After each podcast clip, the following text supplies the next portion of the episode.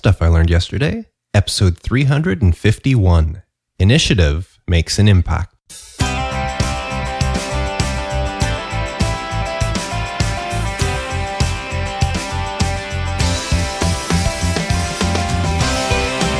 Welcome to Stuff I Learned Yesterday. My name is Mark Dacote. I exercised my right to vote this week, and I believe if you aren't learning, you aren't living. In today's episode of Stuff I Learned Yesterday, I talk about small things that make a difference. Well, I hope you're all doing well on this hump day. I'm having a pretty good week. As I mentioned in my intro, I exercised my right to vote this week. We had our federal elections here in Canada this week, and a brand new prime minister was elected. Not quite the outcome I expected, but time will tell how this works out. Now, I know those of you in the US are gearing up for a big election coming soon. It'll be here before you know it. And you too should exercise your right to vote, because if you don't, you have absolutely no right to complain about your government. Speaking of complaints, that's exactly what I don't want to hear from you regarding the Friday Forum. No excuses, no complaints. Just get your story submitted. I know you have one in you, and Daryl and I, and everybody that listens to stuff I learned yesterday, really want to hear that story. Now, you've heard over the last few weeks that Daryl's read quite a few of them. So if you don't like the sound of your voice or you're too embarrassed for that, go ahead and write one up and send it in. We are really looking forward to hearing from you. So just head on over to goldenspiralmedia.com slash feedback and use the convenient form that Daryl built. It's right there on the page for you. You can type right there or you can copy from somewhere else and paste it in. If you do have an audio file, you, there's a convenient button there for you to attach the file, or you can use the SpeakPipe widget right there on the page and record your own message. And as a fallback, there's always our voice feedback line at 304 837 2278. We would love to hear from you. Well, it's time for today's fun fact of the day. Did you know that in 2012, German freediver Tom Sietas held his breath underwater for 22 minutes and 22 seconds besting Dane Stig Severinsen's previous Guinness record by 22 seconds. Man, I have a hard time sitting still for 22 minutes, let alone holding my breath. I just can't fathom it. Well, here's what I learned yesterday. At a very young age, my dad taught me that if you're going to do a job, whether it's for yourself or for someone else, you should always take the initiative and put in a little extra if you can, because in the long run, it always pays off. He also taught me that when you put in that little extra, you appreciate the outcome that much more. At the time he gave me that advice, my dad was VP at a large electrical supply company. As VP, he was known for going out of his way to do little extras whenever he could, both for the clients as well as their staff. A great example that I can think of is Randy, a mechanic my dad hired to maintain the fleet of company owned vehicles.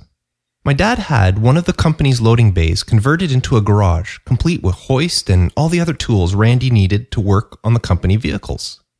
Now, one day, while out walking the plant, visiting with employees, as my dad often did, he stopped in to talk to Randy and see how he liked the new job. Randy told my dad that he was really enjoying the job, but he didn't like the unpredictable hours and was considering looking for work elsewhere. When my dad questioned what he meant, Randy told him he was being sent home anytime there were no company vehicles in the shop. Some days he was told not to come in at all. Well, my dad had seen Randy work and recognized a good employee when he saw one and had no intention of losing him.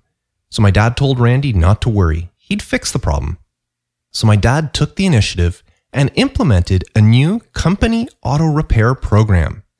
Any employee who needed work done on their personal vehicle could drop it off with Randy while they were working, and whenever there was no company vehicle to maintain, Randy would work on the employee's vehicle. The employees were charged just enough to cover Randy's hourly wages plus parts. This turned into a triple win situation. The employees received auto repairs at a fraction of what a local garage would charge them. Randy was able to work full time hours. Plus, it didn't cost the company anything extra since the employees' repair costs covered Randy's salary. People remember those who take initiative. Several years later, the electrical supply company was bought out by a large chain and shut down. Everyone, including my dad, lost their job. When that happened, Randy decided to open his own shop, and most of the hundred or so former employees continued to bring their vehicles to him for repair. Even when he raised his rates to match his competitions, they kept bringing their vehicles to him because they liked the way he worked. Now, this all happened long before I got my driver's license. But until Randy retired last year and closed his shop, he was the only person I trusted to look after my vehicle. And he's never stopped thanking my dad for what he did for him. And to this day, he still looks after my dad's car in his spare time. Now, I've told you before how my first job was as a dishwasher at a local restaurant, and how I worked for 15 years in the design department at a local commercial printer. But what I've never told you before was that seven years in between those two, I worked at the Sears retail store in my hometown. The restaurant was a fun job, but I was a 15 year old kid working with a bunch of 20 year olds, and I never fit in. So when my mom heard from a neighbor that Sears was hiring, I took the initiative and dropped off my limited resume. I was called for an interview and was soon hired to work in the shoe department. I needed to wait a month or so for the next scheduled orientation and cash register training, but as luck would have it, while waiting for orientation, an immediate position opened up in the warehouse department, and I was asked if I would work there instead. If I didn't like it, I could still go through the orientation and work in the shoe department. Well, I loved the warehouse. I could wear jeans and a t shirt instead of a shirt and tie, and I didn't have supervisors and clients constantly watching over me. And the job was pretty simple. One of the regular duties was that every morning around 6:30 a.m., a tractor trailer would be dropped off with new merchandise for the store, and the trailer from the previous day, now loaded with returns and store transfers, would be picked up. The merchandise needed to be unloaded from the trailer and either put in its proper place in the warehouse or loaded onto large wheeled cages and brought to the various departments throughout the store. Now, it didn't take me long to figure out that most of the people that worked in the warehouse were not really ideal employees. Two workers should be able to unload a 53 foot trailer in under three hours. But oftentimes, when I would come in after school for a 4 to 9 shift, the trailer was still half full, and my coworker and I would need to finish it. And I remember during the summer or on weekends when I'd work morning shift, my counterpart would often tell me to slow down, take it easy, there was no rush since the evening shift could finish the job for us. No, I never listened to them. Oftentimes, I'd end up emptying the entire trailer myself. I didn't like coming in at 4 o'clock to find a half full trailer. There was no way I was going to do that to someone else. Now, the second part of emptying the trailer was delivering the merchandise to the various departments. Now, this was fun because I got to walk around the store and see and talk to people, and it was nice to get around. Now, each department had its own stock room, where we would unload the appropriate boxes before moving to the next department. When the job was first explained to me, I was told to pile the boxes inside the stockroom door, and the floor staff would then place them where they belonged on their shelves. After a couple of months, I took the initiative to start learning the layout of every stockroom in the store. They weren't that big after all, and it didn't take me long to figure out where everything went. So why not take an extra three or four steps and place a box on its proper shelf instead of just piling it on the floor. Sure, it may take me a minute or two extra per stop, but then the salespeople wouldn't be tripping over boxes, nor taking the time away from the floor to place boxes on shelves. So that's what I did.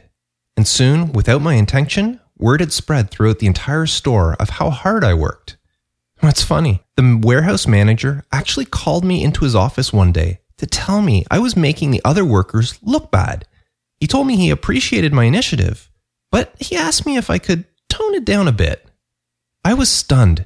Here was my immediate boss not telling me I was doing a good job. He was asking me if I could try not to work as hard. Well, I told him no. I told him it wasn't my fault if the others were lazy, and I just kept doing what I was doing, and he never brought it up again. Now, it became known amongst the warehouse staff as well as the rest of the store that I was a hard worker and not afraid to show some initiative. Warehouse staff working the shift after me knew they'd have it easy since the trailer was almost guaranteed to be empty, and most of the other work around the warehouse would be done as well. And floor staff calling the warehouse for merchandise started asking for me by name because they knew I wouldn't keep them waiting and they can count on me delivering it. And before I knew it, I was in demand whenever a department needed a warehouse worker for whatever job. Some floor managers even told me that they'd hold off asking for help until they knew I was on. And when I handed in my notice and left Sears, word quickly spread. During my last few shifts, many of the floor staff and floor managers came to the warehouse personally to see me and wish me well.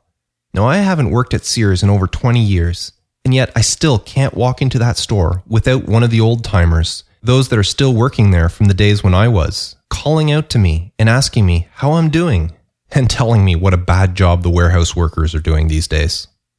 I made an impression on them that lasts to this day, 20 years later, and all because I took a little initiative. Here's what I learned it doesn't take much effort to make an impact. My dad took the initiative to prevent one employee from leaving, and in the process created a plan to benefit all employees, one that greatly impacted the one employee he was protecting and made him a friend for life. I myself just did the job I was told to do in a manner that it should have actually been done. Yeah, I took small initiatives when the situation arose, and those initiatives had a huge impact on other people.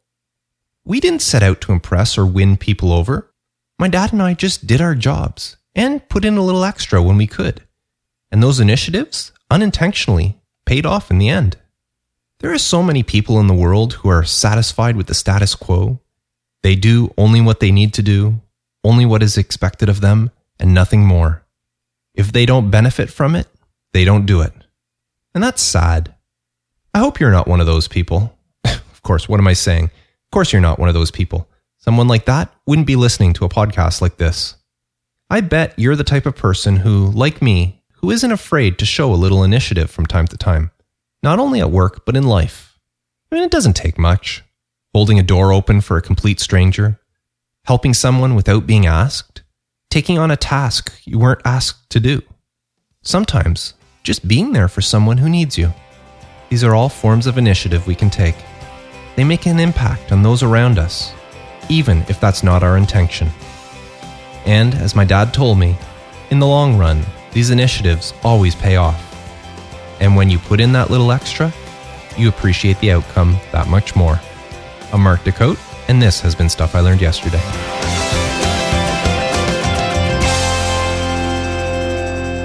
I would love to know what you thought of this episode. Leave me a comment in our Facebook group at facebook.com slash groups slash stuff I learned yesterday. You can follow Golden Spiral Media on Twitter at GSM Podcasts and facebook.com slash Golden Spiral Media. To subscribe to Stuff I Learned Yesterday, visit goldenspiralmedia.com slash subscribe. If you've enjoyed this episode of Stuff I Learned Yesterday, I'd be grateful if you'd leave a review in iTunes by going to goldenspiralmedia.com slash iTunes. And just for the fun of it, you're hearing this little bit at the very end of the podcast. Hit me up personally on Twitter at SoloTalkMedia with the hashtag SILY for silly, and just let me know that you heard the end.